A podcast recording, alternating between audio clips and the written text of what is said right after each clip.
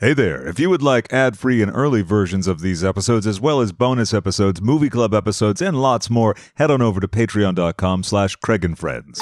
Make believe is not pretend. We might be ill, but we're on the mend. It never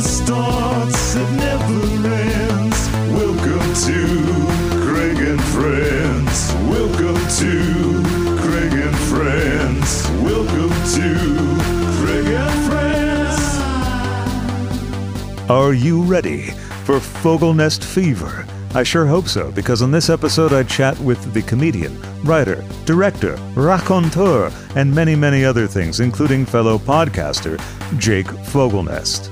You can find his podcast, The Fogelnest Files, on any regular podcast app. But for the full Fogelnest, go to patreon.com slash Jake Fogelnest. Now, there's a link in the episode bio, so don't worry about spelling, although I know you already have his name tattooed on your forearm or inner thigh, wherever it is, there's no judgment. And he is also a uh, voracious collector of similar things to myself and has a passion that I share for not just the film Times Square, but for everything that came out of the Robert Stigwood organization. To know more about that, let's get into the episode with Jake Fogelnest. Hello. Hello. Thank you for having me. It's my pleasure. I, uh, I am, I'm, I'm glad uh, we were able to get the technology to work. Same here. After the schedule issues that we had, but of course, we're both new dads, so Yeah. that that sort of has something to do with it. Uh, and how old is is it Delilah? Is that right? Tallulah. Uh, Delilah is um that's a that's a whole other story. I believe that's a song. Um, Yes, that I- I, I, that yeah. I have nothing to do with, but I I, I understand some uh, uh, millennials enjoy it. Um, uh, our, our daughter's name is Tallulah, Forgive me. and she's uh she's three months old and she's uh, thriving. Fantastic. Yeah, our guy Peter is six months old, uh, thriving and also making a, a lot more noises than he used to. So that's uh, something interesting to get used to. Is Tallulah named after the Bugsy Malone song by any chance? No, it's a, a very strange uh, thing. Um, we we didn't really have a name in mind, and um, uh, you know, uh, the baby came out, and we're at the hospital, and and and literally, she picked her own name. She, we were just like Tallulah. I turned to my wife. She's like, "Oh yeah, Tallulah," and and that I don't know where it came from, but it, there's kind of no story to it. Just she literally picked her own name. Uh, you know, that's great. So She's a self starter. And She is, yeah. that's what we like in this business. Uh, She's that's what the you got to be these de- days. she's the most determined person I've met in my life ever. Yeah, that's a Um, wild thing that I've noticed with Peter as well. Uh, you know, just the little things like I'm going to get that thing hanging off of the thing, and he's going to get it for sure. And it takes him a while, but he's Yeah. going to get it. He's into this stage now where he's holding his feet. He loves to hold his feet. It's like a, uh, it, do, do you know so wild? cute. It's super cute, and also the, the wild thing is how it makes you think about. Oh yeah, like I was, I did that probably back then, back in the salad days. It's very interesting. It's uh, you know, I have this uh baby, and and she has no interest in being a baby. It, it, it is the funniest thing. She it, and when I and it's just like, oh, I'm seeing all of my own uh character uh, defects in uh in my uh, child's beautiful eyes. But I was I was probably the same way. I was just like I couldn't wait to like you know be a grown up. Like you know at seven, I wanted to be forty. Now I've uh, I've achieved that, and so I'm, I'm working on new goals. But at like seven, I didn't want to do kids stuff. I didn't watch kids movies. It was just um, and and I just see it in her. She's just like, no, I don't want to do a baby voice. You know, um, she wants to have fun. She likes to have fun, but she's very serious, very serious girl. I like that. Well, uh, I see my furrowed brow on my son, and it's very funny. when Ada Oh, said, "Oh, he has your face," I said, "Here, look at this," and I went. She was like, "Oh my god, it's exactly what he does." I said, "Well, hopefully he doesn't have the rumination problems that I've had in my life."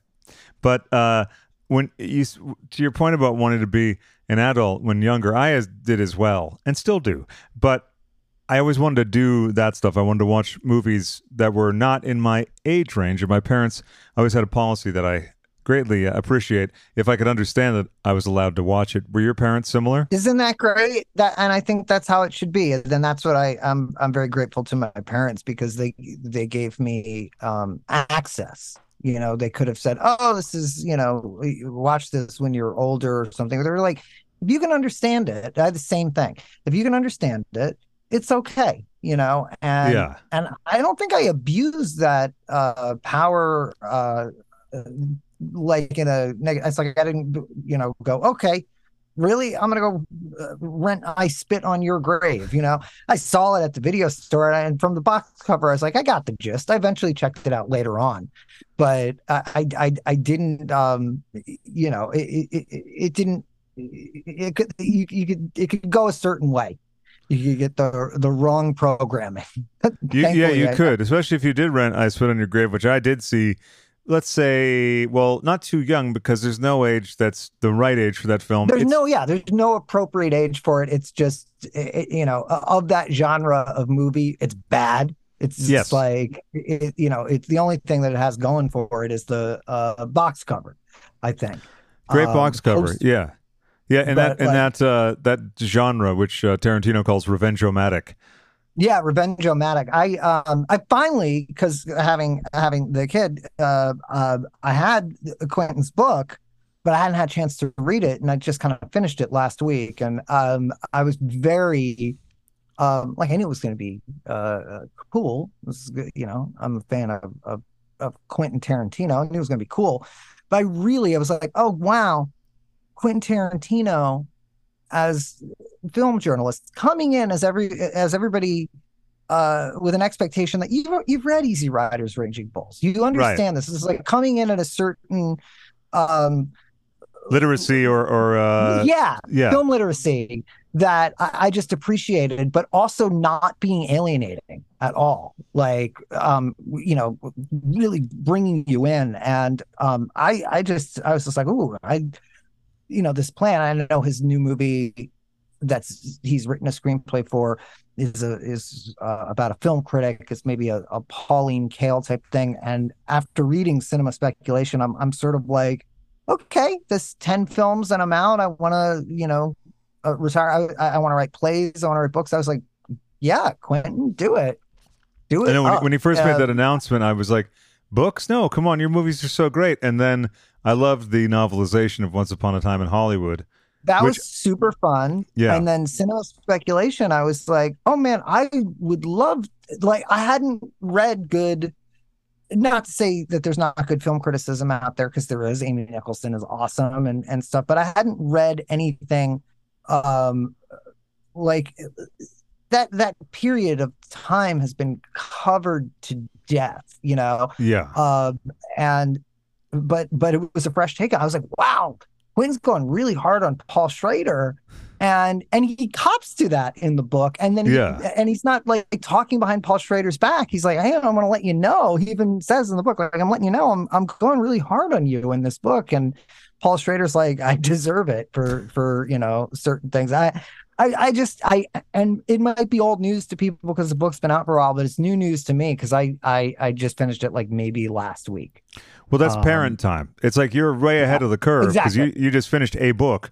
Uh, I I've, I haven't finished the couple chapters of the movies that I really want to see because I hate spoilers. So I can't remember which movies, and I do have the tome right over there. But uh, I loved it also because I related so much to the opening chapter, which I think is one of the most uh, touching pieces that It's I've read in a long like time. the like you know Quentin Tarantino is a guy, and maybe I just don't know, but it seems like he's been pretty mum about his personal life, and it was a a, a glimpse into Quentin Tarantino's childhood that I I didn't know about. Um, and I I I was very moved by that chapter. Yeah. Um, and I related too. Um, and yeah, it it it's really cool. Now I'm um me and my wife are reading out loud uh Bret Easton Ellis's last book, The Shards. This is Uh, you reading to the baby. yeah, yeah. The baby's uh, sometimes Tulu's awake, sometimes she's asleep. Um, but both of us want to read it, so it was just like, here, let's just read this out loud, and it's good for the for the baby. And um, I'm only we're only five chapters into it, but so far I'm, enjoying it. Um, I, I like the conceit that it's Bret Easton Ellis is himself. oh, I didn't Um, know that's what it it- was. Okay. It's he's writing it as if this is a real thing that happened to him in you know uh, high school in 1981 or whatever, and it's just a Bret Easton Ellis book, uh, but it's from his like first person. Um, I'm enjoying it so far. Again, I'm only five chapters in because I am on parent time. Right, you're on parent time, and uh, Bret Easton Ellis stuff. You can kind of get a gauge whether or not you're going to like the rest of the book by the opening. Yes. For yes, yeah, Exactly. And this one, I'm like, oh, I'm in. I'm in. Yeah. I, I, I, I, I saw that he's adapting it uh, for Amazon or something, and I it, just five chapters in, I'm like, oh, this is very adaptable. And um, I went and checked. Like, did somebody make a Spotify playlist of all the songs that are um, referenced in the in the book? And they did, and that's where, uh, for spoilers, I I started going through the uh, playlist until I was like, nope, that song hasn't been mentioned yet in the book. Oh yeah, and I don't want to uh, do that thing where you sort of predictively imagine what's going to be. That's why I don't like trailers because I see them and I go, okay, I think I know what's going to go on here because you know you and I both have probably seen thousands, if not tens of thousands, of trailers in our what lives. What happened to trailers, man? Because it, it they used to be really fun, and and I, I'm I- you know. I, I'm I'm even for let's bring back the uh the voiceover guy. But you know, if a trailer doesn't, you know, sum up the entire movie, um, then it is a trailer where they're gonna take, I don't know, some pop song, slow it down and pitch it in a weird way. And, you know, it's just it's slap an A24 logo on it. And uh, like it, there's an art to cutting trailers that I think has been lost. And, um, um, eh, eh, you know, is it indicative of a bigger problem of the types of movies that are are being made and released for adults, of which there and and that's the thing. There are plenty of movies out there. There you, you just have to dig for them, and they're not playing in the theaters. You know, Mm. they're you know premiering on Mubi. They're um uh, you know hiding on streaming services and stuff. But you can find them. You know, my wife and I do this thing, uh, and, it- and it pre-exists uh, and we've kept it going, where we do a, uh, pretentious movie Tuesday, and the rule is, um, it has to be something she's never seen, I've never seen, that could be classified as pretentious. It has to look pretentious. Maybe it's a foreign film, maybe it's a Kevin Smith movie. You know, it, it, Yeah. it, it's it's a wide. Uh, so we've seen a lot of great movies that way, and we've seen a lot of garbage. Well, um, pick but- one of, of each category to enlighten the listeners. gosh, we've been doing it for so many years now that um, it, it's hard. So we watched um, there was a there's a movie called uh, PVT Chat, Private Chat, and Oh, it's a it's a Julia Fox movie, low budget, um, indie, uh, New York City, you know, about cam girls, and you're you, I know what you're thinking. You're like, I've seen this. You know, I've seen 80 different variations of this. I've seen the Lifetime movie version of this. And there was something about this movie that there was a little extra something going on. And in, and I think maybe maybe our expectations were very low that it was like, hey, that's kind of good and it shouldn't get overlooked. And I think it was Dark Star Picks put it out. And I was just like, you know what? I'm gonna buy that on Blu-ray because I don't know if I'm gonna want to. Re- Is it the best movie I've ever seen? No, it's not the best movie I've ever seen, but it was it was of that genre. It was a little bit better um, Sure. than I was expecting, and then um, a bad one or like Nico 1988 was a was a PMT, uh, which was uh, um, I mean that was a hard watch. Uh, It's Is it the one that's a documentary and it has footage of her last tour? it's there i don't know if it's it's a narrative film about yeah her last Okay. tour Yeah, right. Gotcha. and it was it's rough it was better than i thought it was going to be the um the worst pmt was it's a tie i think between tom of finland um that movie Yeah. which is like wow what a great subject what a bad movie but also Mapplethorpe um and I don't like to trash other people's projects and stuff, and you know, because I don't know who uh, likes me and stuff. And I'm sorry if if if you made these movies and uh, you know uh, it, it, maybe the next one will get me. Um, but yeah, that it was just like it did. They it didn't. It didn't work. It, it didn't work for us that night. However many years ago when we watched it, maybe it sure it could have been the moon. It could have been uh, the tacos. Who knows? It exactly, didn't work for you. That yeah, yeah. but it didn't I, work that night. I especially don't like bad movies that are made about real life people. I'm a little. Oh yeah, it's the worst. Yeah, I'm a little uh, wary of Spinning Gold, the Casablanca Records movie.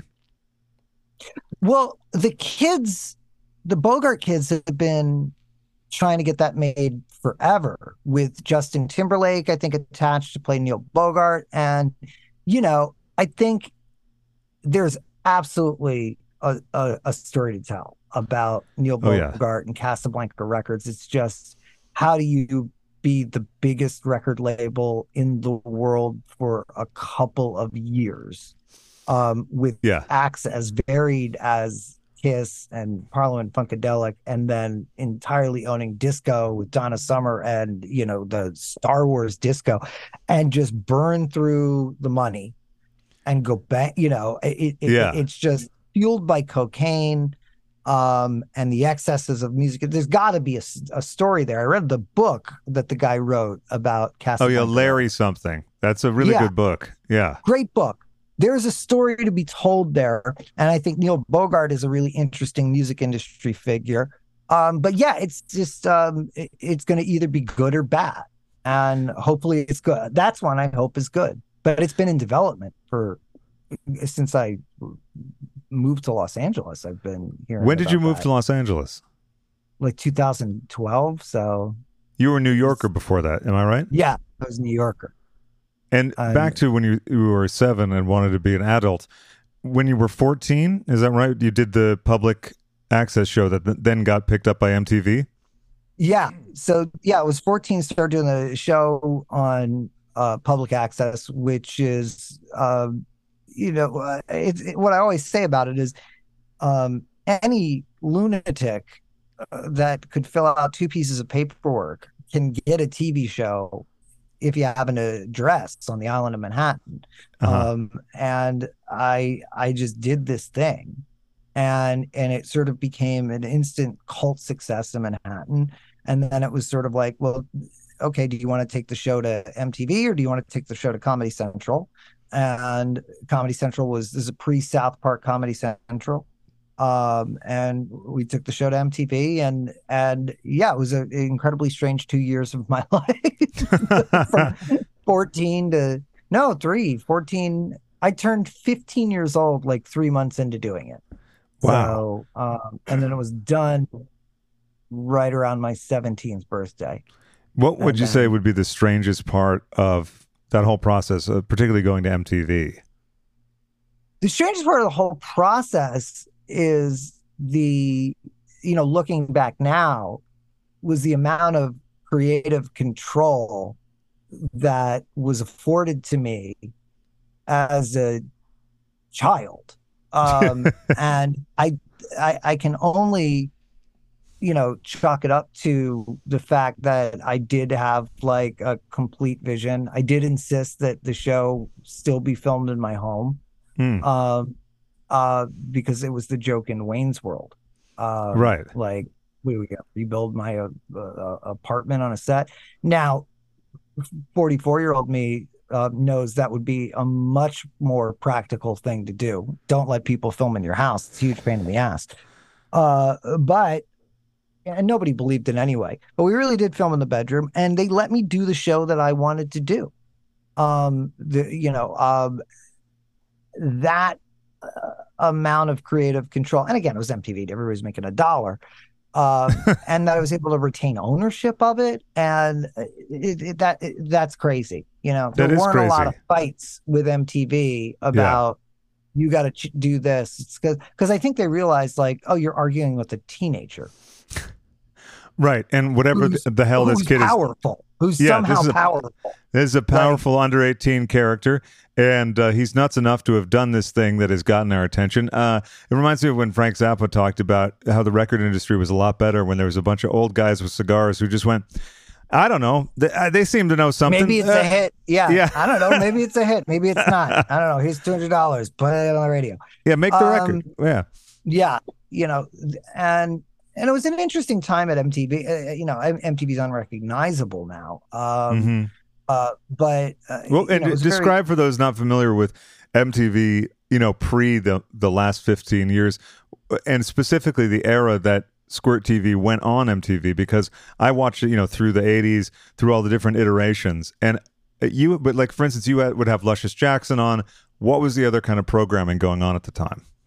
Yeah. So the other, so it was post the real world, like MTV started out, uh, a quick history lesson about MTV, I guess, but you know, Warner Amex Satellite Entertainment realized, hey, if we just show these music videos, which are being made anyway, promotional clips, uh, we might be able to sell some ads Yeah. in between the music videos, and we'll program it like uh, FM radio, like a rock station. And then, you know, there's uh, uh, the real world um, comes on the air, and they see an immediate spike in programming, like like oh, showing music videos over and over again doesn't get as much ratings as like a show. So they, Mhm. you know, so it's not too far after that. So they're still showing music videos. There's things like 120 minutes. There's things like Headbangers Ball. Yo MTV Raps is coming to a, a- an end.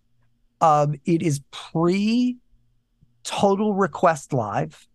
Um, it's a very strange time where like the hippest thing on MTV was like the Beastie Boys and Weezer. And yeah.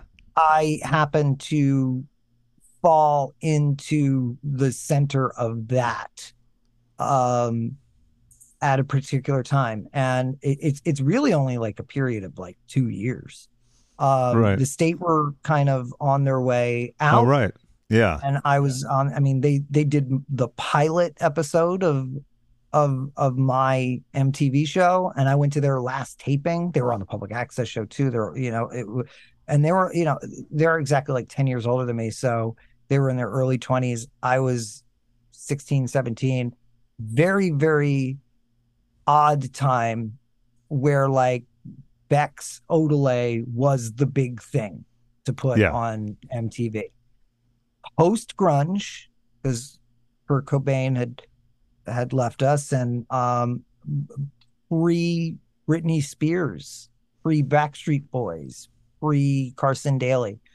Um I, I think MTV was in a real identity crisis at that point. Not like they are now. Um Yeah. but Now they're just Uh, another yeah. channel for Viacom to funnel things onto. Like They just, I mean, they have Drag Race and J- Jersey Shore, and Drag Race just as of this year, they moved it from VH1. It's, it, you know, it's, um, I don't know what to do with MTV personally. Like, if you were to say to me, like, hey, Jake, run MTV, I'd be like, I don't think I want that job that'd be, a, because yeah, be a difficult job. what to put on it. I know that it's that shows have to be made at a certain budget level for it to be profitable. Yeah. I know it's sort of a marquee thing, and then they have, you know, but it's, um, I mean, I didn't want to, I sort of had a hard, fast rule after sort of like 2004. Like, I'm going to try and not work for Viacom if I can. But when they come to you and they're like, no, you're going to be a showrunner and an executive producer for this comedy show that we're giving you like, you know, a million bucks an episode for, which is high for Comedy Central. Um, I'll be like, I'll break my Viacom rule. And I did. That's that's fair. Uh, yeah, that you know, and uh, but but yeah, it's a you know, it was a really uh fun time, and at the same time that I'm doing this stuff, it's like you've got you know, like I guess like the Jimmy the cab driver stuff that was uh going on with. Is that with also when Dennis Logue. Leary had those uh, ads? It's a little after. It's after Leary. Okay. It's like after Leary's interstitials. Um and but like Clay Tarver was was doing that stuff and you know, and then a little bit later, I think like Scharpling and Wurster, um, Tom Scharpling and Jon Wurster start writing promos for Mhm. them. Very, you know, odd time at MTV um, where they thought, yeah, this is a good bet. Let's let this 16 year old host a show out of his bedroom and, you know, talk to Adam Sandler. uh, And a- after after Squirt TV ended, um, and also how did it end? Did they just say, "Look, it's not," or we're changing the look of the the thing, or the ratings, or something? Because I know the no, state. they. Um, got- I. yeah. I didn't. I. Um. Uh. I. I, I fell into uh, youthful indiscretions, and they were ready to go, and I was in West Palm Beach, Florida, uh, taking care of uh, uh, uh, uh, a problem. the uh, skateboarding, the skateboarding got too out of control. yeah, You- my skateboarding got out of control. Um. Uh, no, tendonitis. teenager it's a warning, kids. Tendonitis can happen.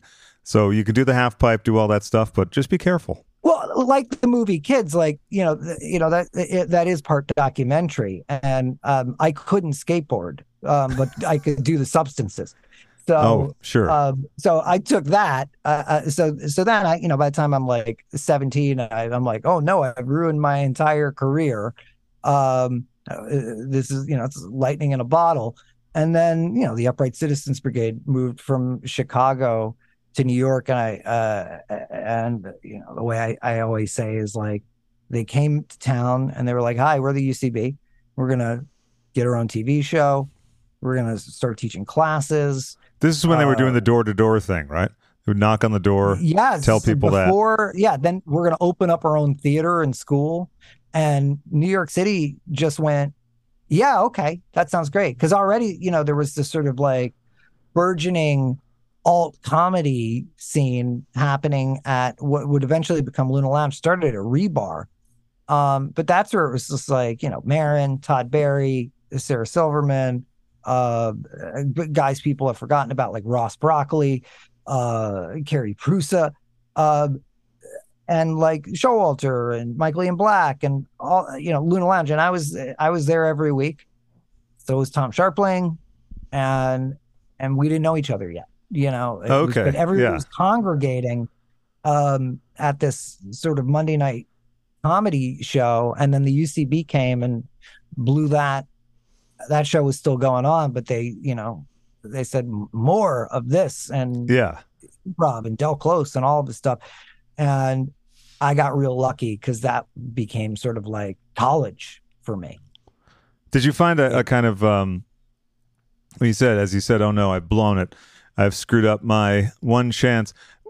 How was the journey not to use a word that we kind of don't want to use, but what was the path like from that feeling to like, "Oh, okay, wait, I there's another option here. I, there's other things in in the future that I could do," which I imagine was kind of difficult for a 17, 18 year old. Yeah, it, it, it was like Squirt TV was like me and like my buddy Frankie, um, who passed away last year, which is still uh, uh, baffling to me. I'm But sorry. what happened with UC? Yeah, it, it's. Uh, I, I'm sorry. It was. It, it, it's terrible. It's just terrible. Um. Um. Um. He has a. He he completed a film. He co-directed a film called Not for Nothing, um, that they shot in Philadelphia, an independent film, which is doing the festivals right now. So I haven't seen it yet. I'm dying to see it. But I talked to him just a couple months uh, before he passed, and it's just one of those horrible things. But going back to what it was like at uh, 17, 18 years old, um, what I found with UCB and why I'm sort of forever great. And this is then it was. i i- this is not reflective of what UCB is now. I don't know what it is now. And uh, uh, They're a catering company, actually. They're- Yeah, I, I I joke. I think it's I think they broke off from NXIVM. But what happened with me is I found a bunch of people who are my age and close to my age that, oh my gosh, they want to do this kind of stuff too. I found friends, a peer group, people that wanted to stay up till two o'clock in the morning and like figure out, uh, you know, how to do a sketch show. I was, you Mhm. know, it was a lot of improv at, at UCB. I was certainly sort of one of the forces there that said the improv is great. I respect it as an art form. I totally get it. It's an art form. But what if we took some of the improv and we recorded it and then maybe we wrote it down and then tried to make it better? and and I directed a lot of shows at UCB and and and that was sort of my driving force was like let's do I want to do that.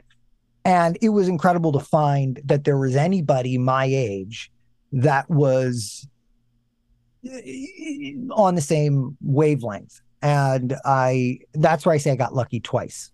Once with uh, uh, having a, a, TV show on MTV when you're 17. And the second time I got lucky is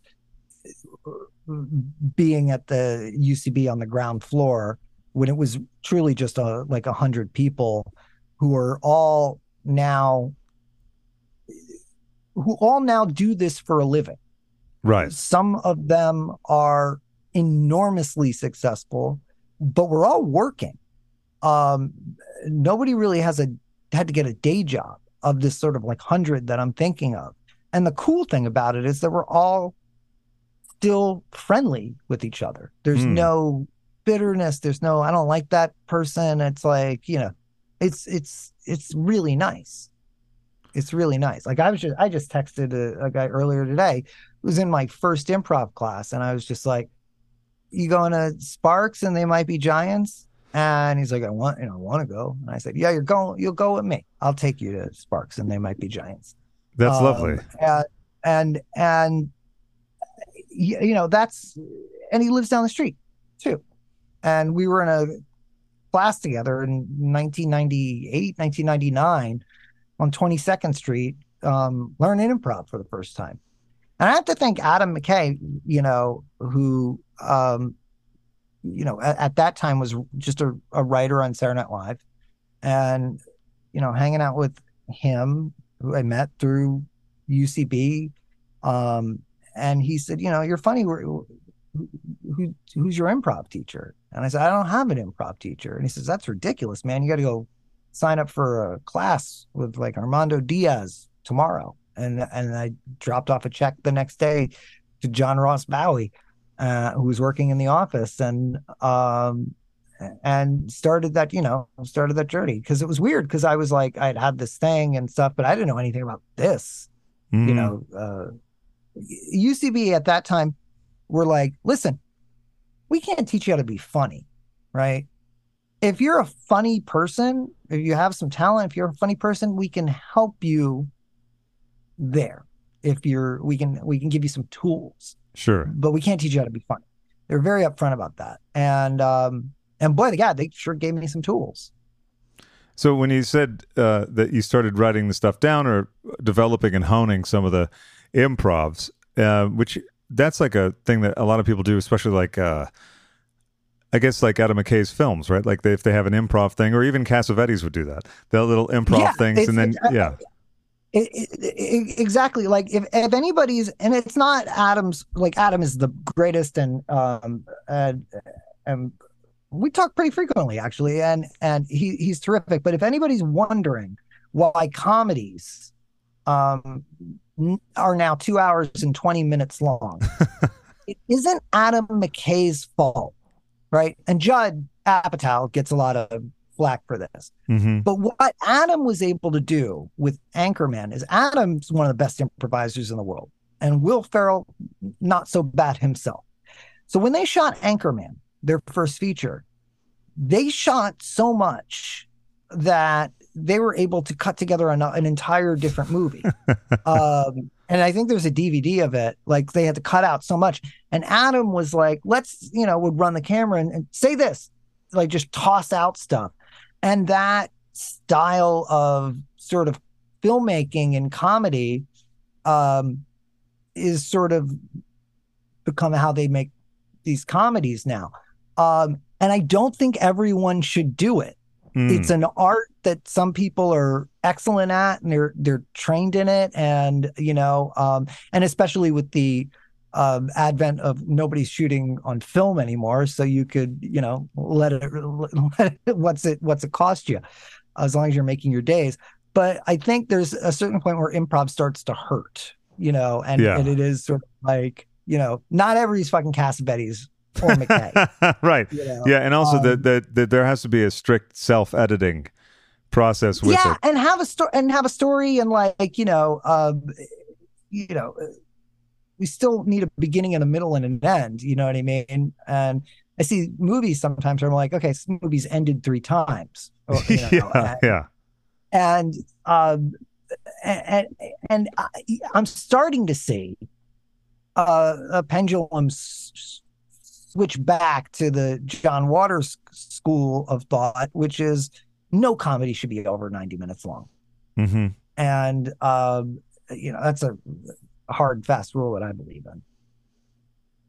It's like Right. the Ramones, right? They had kind of a rule, or Johnny had a rule that nothing should be over three minutes. I think two minutes forty five seconds or something. Actually, I might be also conflating that with Guy, Guy Stevens. It's, I- Iggy Pop also like I think had a word count in his Oh. song, right? Uh huh. Yeah, it's you know, but, but yeah, it's it's or or the KLF, you know, and their uh, you know rules for making uh you know the, you know there are these rules and they work um Yeah. and yes rules are meant to be broken um my question is though sometimes why but should you should you yeah. you the person like Yeah. Are you the be person to break the rules, Are or you maybe? the person to break these rules? Because you know, um, no, but yeah, it, in terms of the transition at at 18 years old, like boy, did I get lucky, um, to land, um, have such a soft landing into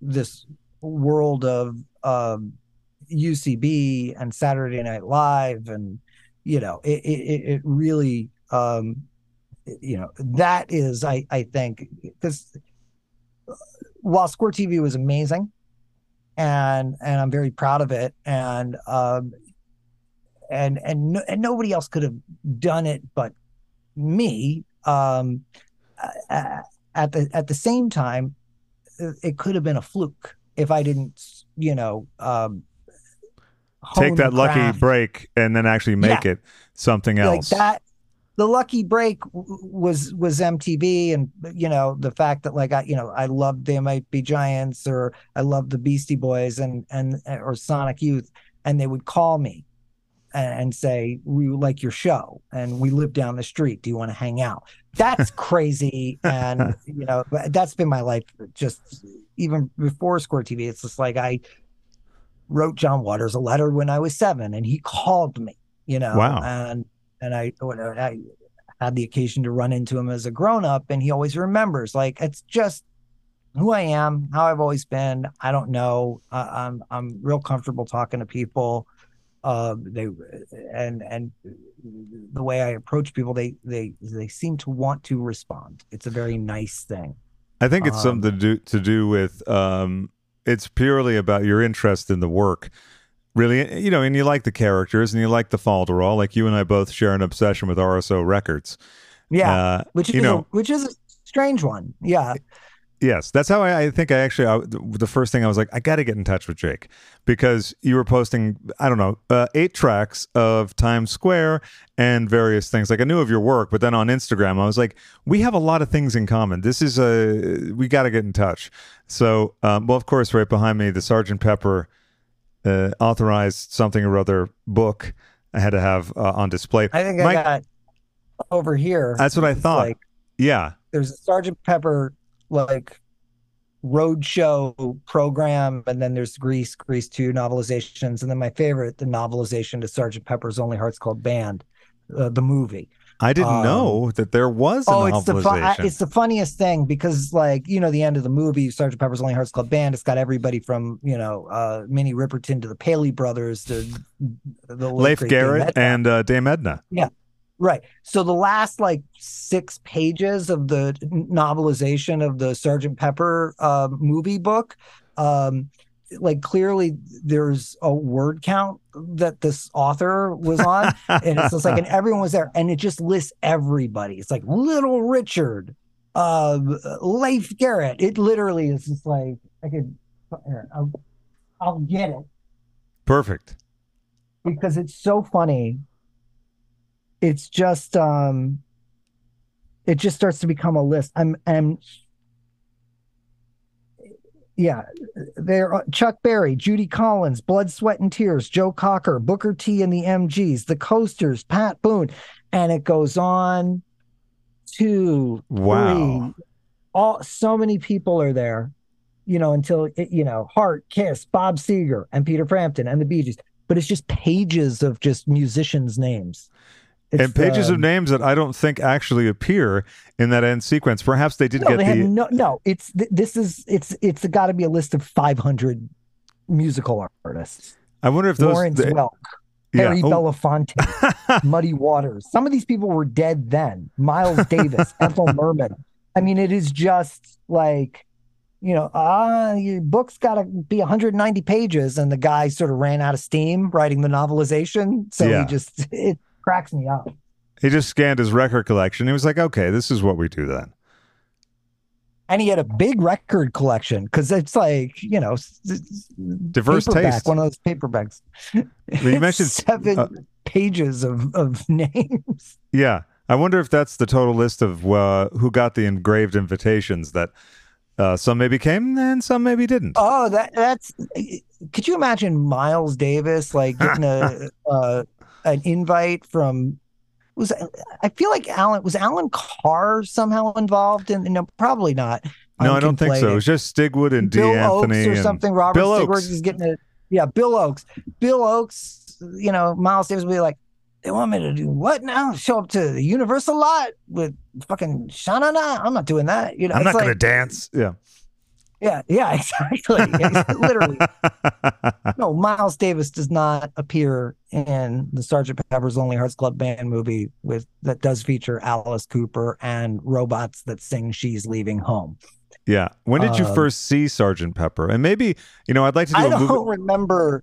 So I had a tape of like dad had a friend who worked at a video store and I kept renting the same things over and over again. And like on SLP mode, I think the tape had the Sergeant Pepper movie, the Blues Brothers, and then Blondie's Eat to the Beat music video. Hmm. Um, One of the first video albums, if not the first video Yeah. album. Exactly. It's like um, you know, t- it had to fill out the time. Um, and so I was so I was I had an obsession with that movie and Xanadu. Like you know when you go to therapy and the therapist tells you to think of like, you know, a calm place, go to that calm place in your Mhm. mind, you know, and maybe I don't know, maybe it's a white void or it's a cave or it's the ocean or something. You know, I've done that in therapy. And for me, it is being on the floor of my childhood apartment with our top loader RCA Selectavision VCR.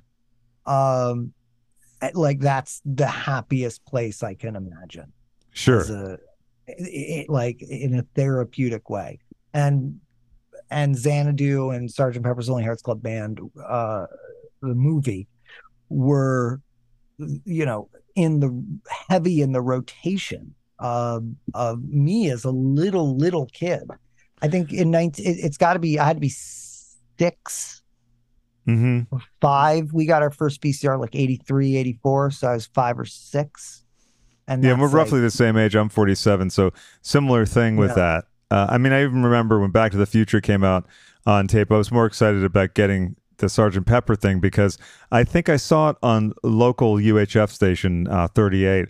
But my parents had gotten me the wrong record for Christmas when I was like four or five, and they got me the Bee Gees one, and I already loved the Bee Gees, so I was like, "What's Sure. this?" And then I had to get it as soon as I could possibly watch it. I think it. that's how a, a lot of copies of uh you know because they're still very much around uh today. Uh if you want a copy of the Sergeant Pepper soundtrack sealed, you know, just simply pop on Discogs. They, they you know, they ship like millions of them and the movie was a gigantic flop. So they're they're um They're I around. recently found yeah, they're around. I found one on colored vinyl oh wow! um, that I didn't know existed, but it's got A and M record labels. It was like a UK issue. Oh, wow. Um, But I bought it because I'm a lunatic. Well, Um, you know, look, I, I'm not gonna. I can't pass judgment because I have the cassette. I don't have the eight track. I bet you have the eight track. I do. I have the eight track. Um, my favorite thing that I have though is the it's the uh, Pickwick sound alike uh, soundtrack. Ooh, that's a gem. is- which is just you know the budget like if, if talk about getting the wrong record it's the budget session musicians version of the bee gees and peter frampton's versions of the beatles like it is it is a goofy sounding record i have i think the prize position i had a, uh, a buddy in here the other day who runs a cool dvd label called fun city editions oh yeah, Jonathan. Jonathan, yes. Um, Jonathan was in my house the other uh the other day. Let me just make a plug really quick for a Fun City Edition film that is underseen and is brilliant. Heartbreakers. Heartbreakers, yeah. Did that come in my package? I don't know. Um, I uh I did a commentary track for Party Girl, which he oh put out. yeah. Um, and that's how I got to know John Jonathan. Um, he wanted to talk to me about a another another thing, which we could talk about next year when it comes out. But It's um, fabulous. But I, I yeah, I did the uh, an a historical commentary for Party Girl. But he was marveling at the prized uh, possession, which, which was a six dollar eBay purchase, but is a New York City subway poster for Sergeant Pepper's Only Hearts Club Band. Starts Friday at like you know the Rivoli, you know, and then and theaters on Long Island, and it's a giant poster hanging in my in my place. That's that my- beautiful. I have my eyes on this moment by moment subway poster that should buy it. um yeah, I, I'm going to. I'm, and I'm going to put it I think above the bed. Yeah, I think that's where it The- belongs because it's romance Yeah, a moment like by moment poster above the bed. That's um, yeah, that's sexy. I like that. it's that. real sexy. Bringing someone new over, they'll be like, "Oh, he really is into this. Yeah, he's going to be good." Um, the, the RSO obsession that we share, it, much like the Casablanca thing, it's fascinating in that it was the giant, biggest thing, and it didn't fall apart as much as Stigwood got disinterested. It seems, and then it sort of fell about. I, was wondering if you had ever seen. You know how that there's two movies or one movie that RSO financed but never released. I I mean I know about Times Square, of course. Right, which Um, was legendarily that butchered. came out. No, that came out. What- But there's another one, and I'll have to. I can't believe I can't remember the name of it because you're the only person I think on earth who would be interested in discussing it with me. Uh, so there's two movies that they financed that never got released. This isn't actually I don't know this. there's one. Okay, I'm going to look it up, and it was directed by. You know who that movie with Bill Murray that's black and white that didn't get released, and Zach Galifianakis. Nothing lasts forever by Okay. Tom Schiller. Thank which you. is okay. brilliant. And and um uh Harper Simon, my friend Harper Simon, um saw it when he was young and uh be, he he uh his dad is uh, Paul Simon Mm. and he's I've heard of him. Yeah, he's doing. yeah, Yeah, he's he's coming up in the world. That Paul. but um, Lorne Michaels had a deal at MGM in the early 80s after Saturday Night Live to produce movies, and they, they made Nothing Lasts Forever, Yeah. which is an awesome film that is sort of lost. They've aired it on TCM, and you can find copies of it out there. Uh, but really a, a fun movie um, that had Yeah. not been released yet. Never got a proper release. well, okay. But Harper saw a screening of it when he was a kid, and he's like, "You got to find this movie." And then I did finally. I really But love what is stories about. film? Well, the, first off, I got to say I love stories about when people go, "Oh no, I saw the test screening of that," and you're like, "What?" Yeah, yeah. yeah. Harper was like, yeah, no, there's this because he was trying to explain it to me. This in the '90s, he was trying to explain it to me. He's like, this movie, it's black and white, and I was like, I don't, I don't know what you're talking about. Um, yeah, I didn't and know then- anything about No, it it never- until until you know there was some article about the TCM airing or something like that, and it's still not on I Blu-ray. it's still nowhere to No, be yeah. found. It's- Except, it's- you know, the internet. rights issue.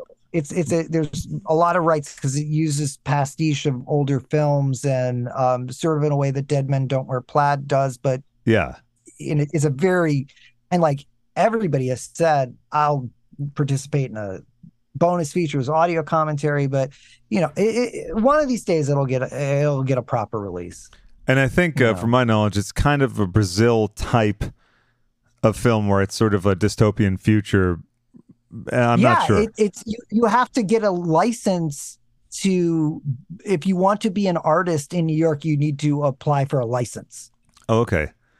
And, and, otherwise, and you're, then you're uh, a, and then there's a bus trip to the moon it's a hell of a movie yeah. I mean, the story is an oft-told story. Um, Yeah. Here's the film. It's called Young Lust, a Robert Stigwood produced Bruce Wagner pen comedy featuring Fran Drescher and Dana Carvey, uh, among others. That was apparently so much of a coked up mess that it, this is someone's review that it never saw the light of day, and the experience inspired Wagner to become the bard of Southern California nightmarishness thereafter. That's uh, some user entry on some webpage. But Young Lust, and That does scri- sound familiar to me now that you mentioned it. And I think I know one other person who would probably know about it or uh, have seen it. But like that, yes, now now I remember. I would really Um, like to see that because I think I think Schiller directed it is what I was trying to remember.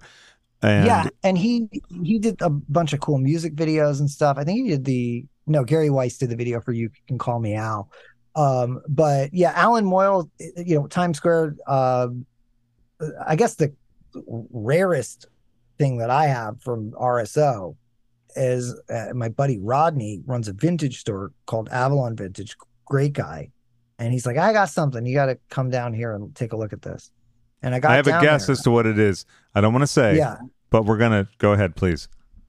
what it is a mm, got down there and what he presented to me was a mock-up of a Times Square one sheet that had come from I mean it's tactile it's got stickers on it and it's in a, a cardboard frame and it and it says RSO on the back written in like grease pencil and it it my guess is that it, it came from a marketing meeting Hmm. between RSO and Associated Film Distributions.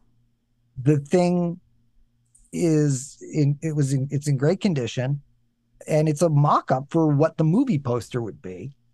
Um how it survived and ended up in this guy's vintage store from two companies that have been out of business since 1980 and then came into my possession in 2017 uh I have no idea.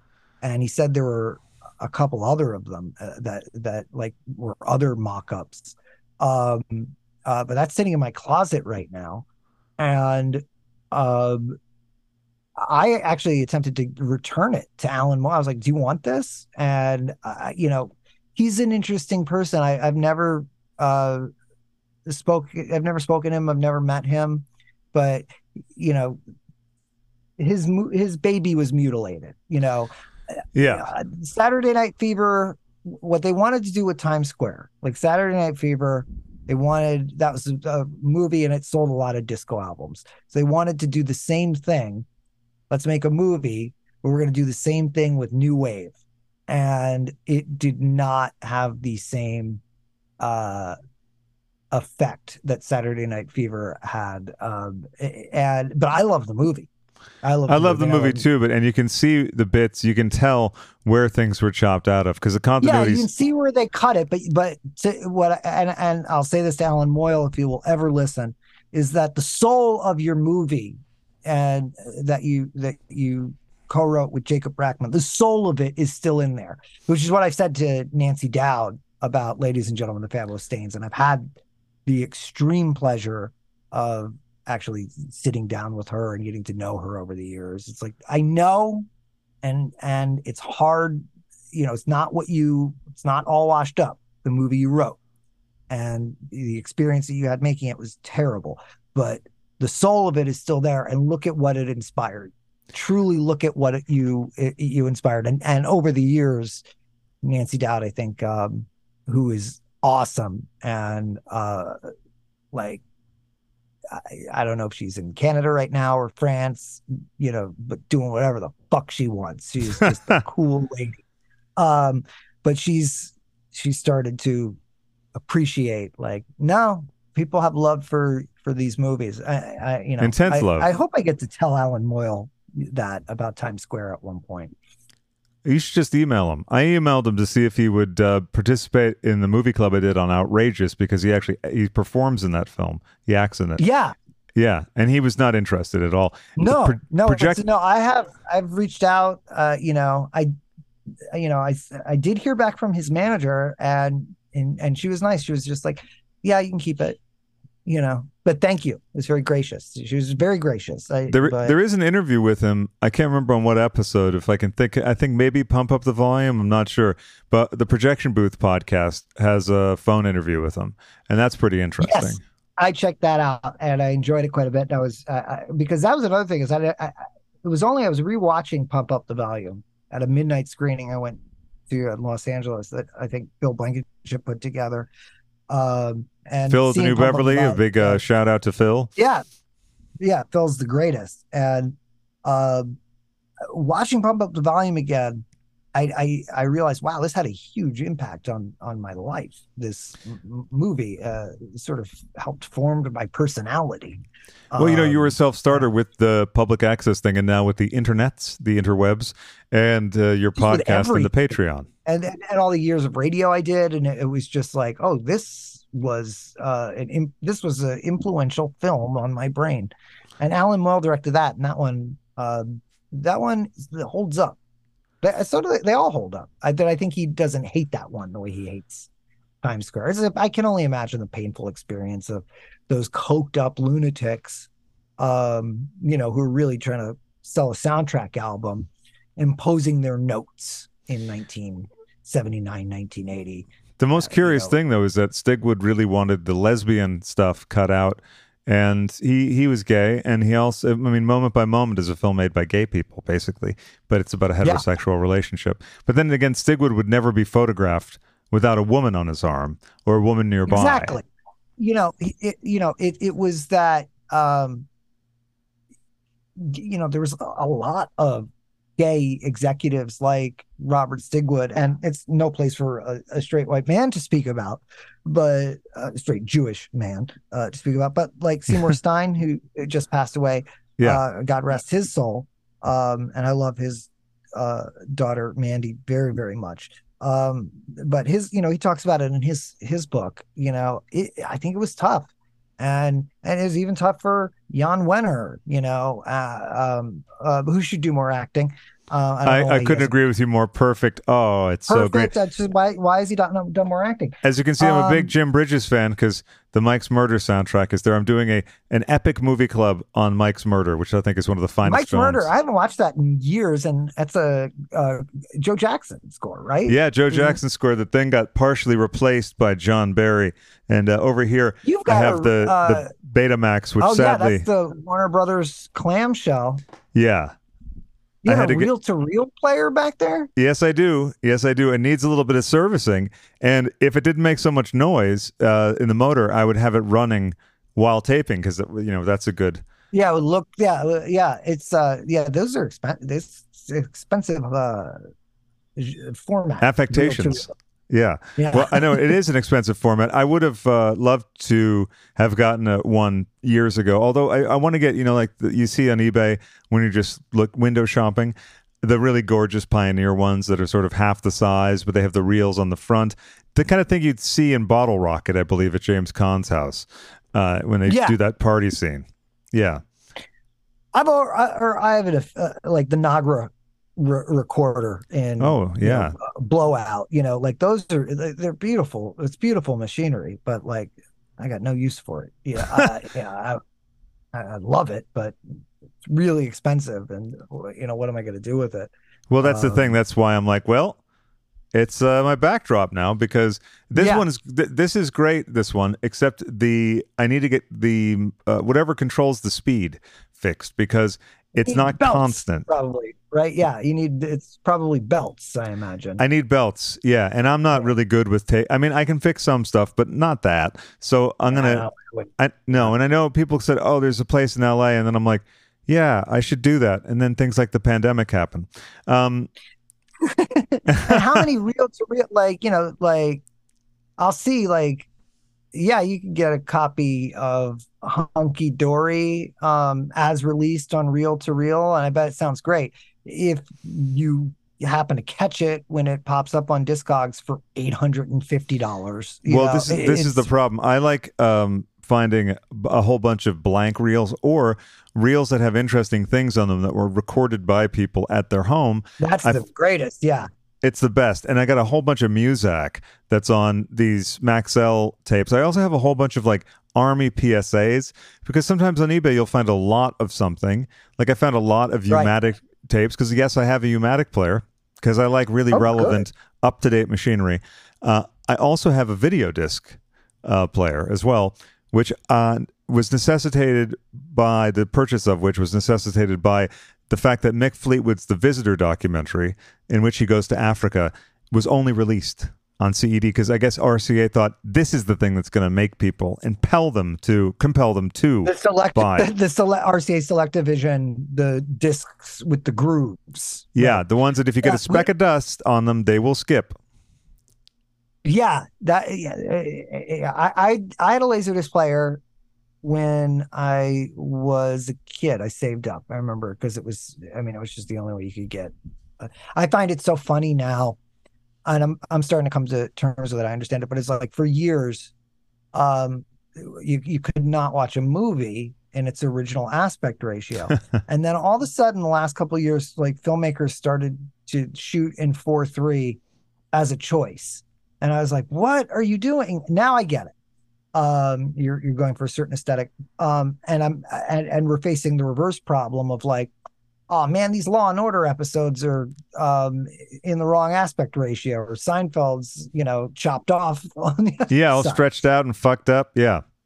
Yeah. Well, though the Miami Vice box set, uh, the original aspect ratio, which is great, one of my favorite shows of all time. But Yeah. uh, wh- when speaking of Saturday Night Live, another favorite show of mine. When did you start working in that? You worked as a writer, right? And was that around the So time that you were, or am I wrong? They used to have this thing. Um, gosh, it was just, it was in the early. T- it, was, when Jimmy Fallon and Tina Fey were doing Update, and they used to have this thing. I never, I, I was never a writer at Saturday Night Live. okay, Um, my mistake. I, uh, I did write for the Tonight Show, um, and that was sort of recently. Um, That's where I, was conflating. I was- That's what I was conflating because Yeah. you had written me. We were going to do this ages ago, but you were sort of in the thick of things. Yeah, I was working on on on Fallon, but my I used to write jokes for Weekend Update. This, this used to be a thing. I don't think they do it anymore, but there used to be a thing where um you could they called them faxers. You could fax in jokes to Update, and they would um it was over email, but uh, if they used your joke, you got a hundred bucks. That's great. Um, I got a bunch of jokes on Weekend Update. Um, you know, I was in my early 20s. Um, and it was Jimmy had just started doing it with Tina Fey. And Jimmy said, Hey, Jake, um, um, you need help with jokes. You, you want to send in jokes? And I was thrilled, you know. I'll, I, I, I still, um, you know, I remember like the first joke that I got on, and um, and, and, and unfortunately, it's a mean joke of, at the expense of Paris Hilton, and I have since uh, like apologized. Uh, but it was uh, yeah, for its time, it was a it was a good joke. What was the Um, next step uh, career wise after you at UCB and and doing all that? Like when you, you mentioned, like I believe you've worked uh, as a writer on a bunch of things, right? yeah so after that it it's like then we start doing like best week ever and i love the 70s and i love the 80s and being on those shows which oh yes, was bizarre because it, you know now they're sort of um a show that's been rendered obsolete by buzzfeed and the internet and stuff but people really liked those shows yeah. um then i did I the funniest thing happen which was as a bit like i think we shot this to show at ucb i, I had this idea of what if i did a show at i, I sold this at M- to mtv when i was 25 what if i did a show about me desperately trying to get my mtv show back? Only i'm 25 and i'm not as cute. And um my friend tom gianas was like that's actually a really good idea. Let's really do it. And we went into mtv with like a little bit of stuff that we had shot and they bought it.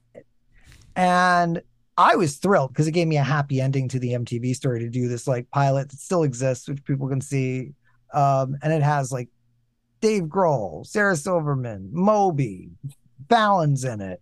Um and it's very funny. It's sort of like a it was heavily inspired by the British Office, hmm um, fake documentary um, uh, with me, and um, and I'm desperately trying to get the uh, the show back. Now I knew it wasn't going to get picked up because they were also at the same time developing a thing uh, called Laguna Beach, and Same uh, know, plot, I- same kind of vibe, everything. well, I just well, I just was like, I uh, look at me, look at those kids. what are they going to put on MTV? You know, and um, it's so funny because there was this guy Adam DiVello who was like the executive that was put in charge of like babysitting me and Tom Gianas, um, who we didn't have much regard for, and we were driving him crazy. And he's like the producer of Selling Sunset now. Gotcha. And and I'm like, yeah, good for him. And he's a he was like, I got I have no problem with him, but like, you know, I was delighted when Christine from Selling Sunset was like, oh, on some podcast being like, oh, Adam develops blah blah blah blah blah. I'm like, yeah, that sounds right.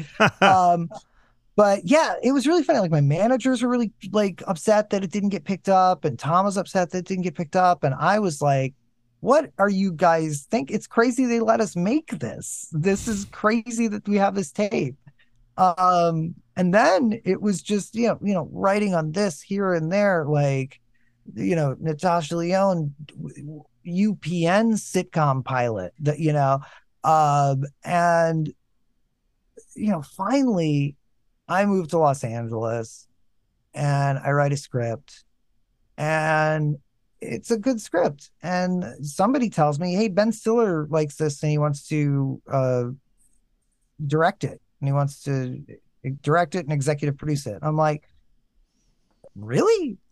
and I, I didn't believe it until I was on uh, Skype, pre Zoom, uh, a Skype call with Ben Stiller. He's like, yeah, I really like this. I want to direct it. You want to take it out to the networks and stuff? So we did, and and IFC bought, bought it, and um, and it didn't get made but it was like the script that changed things for me. And then hmm all of a sudden, Wet Hot American Summer is a Netflix show and come right on it. Difficult People becomes a thing. And then it's just like, well, now you come right for this Netflix show. And now um, it's been all these years and it's like, wait a second, I have like, like, Three Emmy nominations and a WGA award nomination, a couple of those, and I have a baby and a wife. Like, what the fuck happened? Like, um, and it it just was like I knew that I like it's like 2012. I was like, if I move to LA and I just you get something, uh, something will get going. And Yeah. um, and and now I'm I'm now I'm at a new point of like, okay, I'm a dad. What do I want to do? Do I want to sit in a fucking writer's room right now? Um, for a show that's not like my own and like you know craft some prestige TV show for a streamer that's not mine. Not really. It depends on the room. It Yeah. depends on the people. It's like the Tonight Show was just like um uh, that was like, wait a second, you're doing it over Zoom, um, because of the pandemic, and and like I I'll I'll do this for a little bit. It won't like like it's not gonna fuck up our friendship, right? And he's like, no, no, no, I have nothing to do with the writers. And I was like, great, great, great. So um, it, re- truly, it, it- you know, it, it it was it was super fun. And and then I was just like, I don't want to do this any every day anymore. Late night is a grind, and and the people who have the ability to do that every day, um, for years, like my it, look, it's a little bit of golden handcuffs, very reliable paycheck. It doesn't pay as much as like running a show or narrative, but Mhm. um, it's decent and um, and it's fun. But it is sort of like Hamster wheel. yeah, a little hamster wheel, and and then it's it, it's it's funny because you know I'm I'm I'm fr- friends with Jimmy, like real friends, like text each other, like here's my baby, like that, you know, and um, and he just happens to have this job where he hosts the Tonight Show, and um, and but I didn't get the writing job through that at, at all. It was more the writing staff. It was Mhm. like, well, you're, you know, and I think there's people people are better at writing the Tonight Show than me. And I just, I was like, I want to have a baby. I can't do shit right now, and like, yeah, it's hard to do that and be on that hamster wheel. It's like, yeah, there's a lot Yeah, to deal I with. had to get and- off the hamster. Yeah, because uh, and you don't want your jokes to be like, you know, when your baby poos, like you know, it's just not exactly what they want. Maybe it's what and, Maybe it's not what also you it's want. like you're yeah and and the tonight show is sort of like it's a very specific um thing it's super fun because you're in the center of show business for that day Yeah. um so it'll be like whoa i came up with something earlier this morning and now madonna is saying it. That's super cool. Yeah. um but you know it's not um it's a certain type of writing. It's, you know monologue desk piece stuff. And you know i understand why um people l- quit. Like james corden who for some Mhm. reason people have a problem with. I don't have a problem with him. Um but i i get it. He's like this was a amazing opportunity uh and now i want to go home to london where i'm from and raise my kids yeah, and I, I would also like to drive my car without having to sing with all these fucking people all the time. Yeah, with all this fucking uh, uh, with a fucking Adele in the back seat. I know Paul McCartney that blowing the- up my shit. The Paul McCartney one was good though. That's I a- no, that was a great- say that was a great one. special thing that they did. Yeah. It was just fucking cool. Um, Yeah, it was really cool. well, uh, he made the most of it. Now he's also that's a key thing too. Is this fun anymore? Do I like doing this anymore? That's a good thing to keep in mind. that was it. It was just like like like it might be fun in the future again too. And like you know, I think they would have me back, which is nice. Is is like you know, but like I was like, oh, this is getting to be not fun. And it's better Um, to step or dip out, as they say, uh, or step Yeah. out when in those moments because then you still have a good relationship with the people. Because inevitably, if you're unhappy, will it's still I will yeah, say this too. Like the Tonight Show is like one of the nicest groups of people I've ever worked with. Like, um, super nice. It, it, every single person was crazy, and and writers come and go there. Uh, there's a, a a bunch of people, core group that have been there since the beginning, and every single person, whether they were just passing through or they'd been there for years, it's like one of the nicest groups of people. Uh, I, I've ever had the chance uh, to to work with. Like, uh, I, I was sort of like shocked. I was like, oh wow, nobody's in competition with Yeah. each other here. You're you're in competition with yourself, which I, which is uh, you know, and and that was the environment that I experienced. Um, um, it, was really. it's really special. It's a it, it was special, and it's it's fun to say, "Oh shit, I worked on the Tonight Show." You it's know, really good, and it's also just- for the accrued resume that you have, that's which is something interesting that people could should keep in mind if they want to be in the entertainment, uh, the business. That the thing that you started out with, or maybe you got initial attention for, it might not be the thing that you're doing later on, but there's all these other things that are just as great. I And have like, I, I, I it's just like I have this like like these fans and I you know don't know always where they know me from. yeah, Some people know me because like, oh, you wrote for Marvel's Runaways. And I'm like, yes, I wrote an episode of Marvel's Runaways. Why do you know this? You're a weird comic book person. Okay, that's cool. And um, some people just know me as I was that guy who's on I Love the 70s. Some people know me as just uh, somebody from the best show with Tom Scharpling. Uh, Yeah. You know, uh, some people know me as a Squirt TV guy. Um, you know, it was a very satisfying day for me when I was sitting in a writer's room and they were like, You did what when you were a kid? Like, that was, um, you know, uh, a- an interesting conversation. Yeah. I, I, you know, I, I've written on, you know, and produced, writing and producing, and then, and then you end up doing music videos and stuff. And right now, my uh, criteria for what I will do is, um, this is going to be fun. And um, if it's not going to be fun, is this like so financially interesting that I, I I can't say no because I now have a family, like literal literal mouths to feed. yes, Um, exactly. but yeah, I think that's the key. it's- if it's not going to be the super fun, I hope it's super lucrative. yeah, if you can find two at the same time, uh, y- you know, you're in really good shape. Not always the case, but I have had moments in in my uh, uh, career, which is, you know, at least 25 plus years of doing this at this point, um, where I'm like, shit, this is I'm getting paid really well, and I'm having a lot of fun, um, and you know uh, that that's the greatest, you know. Yeah, and I'm Um, sure that there's been up and down times where. Do you, how do you handle those anxieties? And also, uh, you've not skateboarded since that initial time when you Oh, were no, younger. No, no, no. Um, the the sobriety is strong. It's it, it, it- we're in we're into decades now. Um, Yeah. I is- what are we, June yeah June twenty sixth.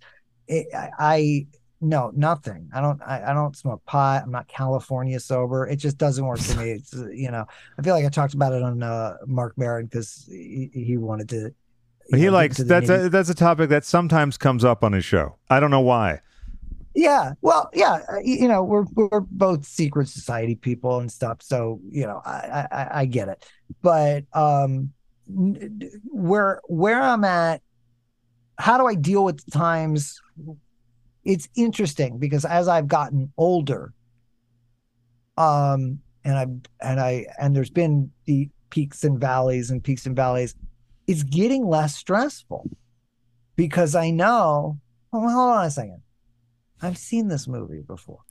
like, all I have to do is make a thing or write a thing, or you know what I mean? Yeah. And then the heat goes up again, and the you know, and and in when that you know when stuff when those moments happen, it's just you know, luck is preparation meets opportunity, and you know, just keep going. So I I will say it has been a while since I have uh, um like been like, oh man, what are we what am I gonna do? You know, it, it's been a while. Not that I'm like uh, comfortable. I, I I certainly have goals. There's things I want to do. There's things I want to achieve. Um, I'm not a millionaire. Uh, you know, I I I I gotta I gotta hustle and stuff. I gotta work. Um, and even if I was, uh, say, uh, a multimillionaire, uh, I still think I'd want to do stuff. It, it, it it's just, um, but the the peaks and valleys at this point, it's just like I had so many peaks and valleys since I was when you had your first canceled TV show when you're 17 years old. Yeah. You get pretty used to it. Like you know, yeah, I told you story. Ben Stiller, you know, that didn't that didn't go. I wrote. It came as close to a show getting picked up to series as a show can get. I wrote three extra scripts. You know, um, I was writing to budget, and and and they didn't pick it up. And I truly was upset for 20 minutes because it was like, okay, you have your own TV series that you created today. Did you have that yesterday? No. So how? What are you going to do? Be That's a really good way to look at it because I think people at any age get really hung up on the thing. That, it's like the putting your all, eggs all in one basket or putting your baskets in, in one egg. Um, it's you can attach too much significance to too much to, to something because it seems like a great idea and you Oh, can yeah. see how it could be a great idea, but then they don't. I figured it out like the external validation thing. Like I had a lot going on, a lot of good stuff, a lot of good outside stuff. And then I was like, you know, hold on a second. I'm very lonely. This means nothing if I don't have somebody to share this with, you Mhm. know. Um all, all those things uh you know, you know, I'm I'm 44 at this point. It's like if you don't have that figured out sort of by certain I, I just think everything happens at exactly the moment that it's supposed to happen. Yeah. Um, and speaking of moments that are supposed to happen, you said you had a hard out at 90 minutes. Is that yeah, I gotta I gotta run. And okay? you know, well, I'd love to. real- Oh, go ahead. Sorry. it's real easy. I'll say this. It's real easy for me, you know, there will be peaks, there will be valleys, but at any point I can write a fucking memoir. That's true. And, And- also, uh, I really like what you said about, okay, things are a little down right now. I can make a thing. I can write a thing. A lot of times we can Yeah, forget that we have the agency to uh, put something into motion. It's not just like, gee, I sure hope they call me, or I sure hope that someone thinks of me for this. It's self generation, which is something you've been doing forever. You, you- can't do that. Like, yeah, and as people are like obsessed with like, I need an agent. I'm like, agents are a tool. They can only help you so much. A lot of time, an agent's like, hey, you know this person, right? Well, their thing got picked up. Can you email them and tell you know? And then you're like, what am I paying? You know, and then sometimes there's been moments where uh, agents have straight up like I'd be like, "Wow, didn't know about this opportunity. Wouldn't have gotten it without you. Thank you for setting up the meet." And like you know, it, yeah. you know, it, it, but it's not the one thing. It's not the silver. There's no silver bullets. yeah no no there's no silver bullets like you know when somebody's like you know asking me a younger person usually um like you know how do i get involved w- with comedy or doing what you do i, I say make stuff you know Yeah. just make stuff. And you know that it could it could be a script it could be wh- what i did that was unique way back in 1994 so many people are doing today and we have such better technology and better tools. So you know it's exciting for me because it's like i am used to doing it this way since i was a kid Yeah. um now i'm sort of like hey what do i want to do with all these new tools and um and with all these people i know like it's a hell of a rolodex but i don't want to waste anyone's time unless i'm like oh i got a thing You like know, a really, really good thing. Yeah, you just want don't Really scatter shot because there's a lot of things that have a lot of people like that in it that you're like, this thing shouldn't have been made. Why was this Yeah, made? They must have known the guy. Yeah, exactly. I, um, you know, it's 2023 for me has been about my daughter, you know, and and I'm so grateful to be in a position. There's going to be a writer strike in days and all that stuff, but like I'm grateful to be in a position where I could carve out time to to really just spend some time being a dad and um and you know my phone is open i am starting to as as now she was born in january it's april i have started to start to work on things again uh Well, And first three months it's kind of impossible. You're just lucky that you eat, shower, and Exactly. shave. yeah exactly so and i've done i've done those things but yeah i i listen man it's a it's been a pleasure this has been a pleasure to Same here. I love it. I'd love to do it again sometime and also have you on a movie club. Oh, and before we go, what I was going to guess as to what the really rare item was, I once had this too, but gave it to someone and tried to get it back, and they said, "Oh, it fell down and was broken." Do you remember those things at the carnival where they would have like a Led Zeppelin mirror or Rush? yeah the I- coke mirrors yeah Yes, there was a Times Square one. No fucking way I I can't tell you how frustrating it is to think I had that in my house for a week and I gave it to someone. Why did I do that? And it's broken. I, Supposedly. didn't- I, I that's so bizarre because I've always wondered those things never seem to be like officially licensed or whatever. Maybe they were, maybe they weren't, but the that like I've never in my life seen or even heard of that. And I've sort of- searched and searched for a replacement. I don't know. I wish I even had a photo of it, but alas, we must go. And this has been a have a blast. Thank you, Jake. I have a print of the movie dubbed in Italian, a 35 millimeter print of Times Wow. Square, but I don't. But it's dubbed in Italian. yeah, I was going to say that makes it difficult to screen. but we we want to watch it. Me and my friend Marc Edward Heuck, um, who's also a fan. Oh, yes. Uh, the gentleman who uh, just did the episode with Gala on Video Archives about the visitor. yeah, yes, he yes he is. Um, he's a, uh an amazing uh cinephile writer talent, uh, uh, and a, a, a brilliant projectionist too. And you know what? Before Um, we go, please tell everyone about the name of your podcast, where they can get it. I'll have the episode notes. I mean, the links in the episode notes, rather. But please. So there's there's two things. One is you just Jake Fogelnest free episodes, and it's just a podcast. And I'll be honest with you, it, it's the most important cultural news affairs program that's out there today. Um, it, it, it's never topical.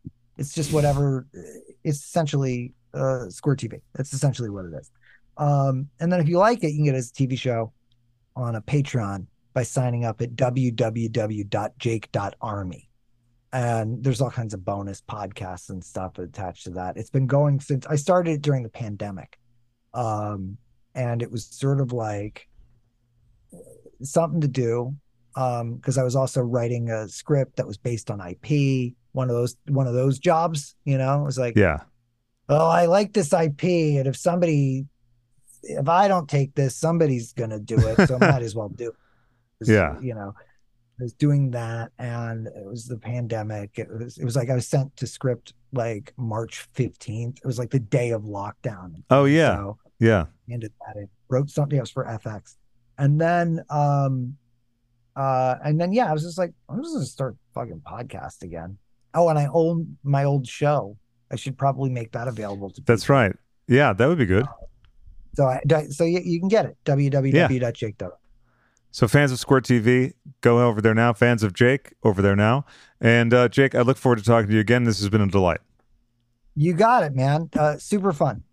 Treat yourself right and head on over to patreon.com slash Craig and Friends. Look at the reward tiers, see which one jumps out at you that you desire the most, and then just go for it. Grab life by the suspenders and pull at patreon.com slash Craig and Friends.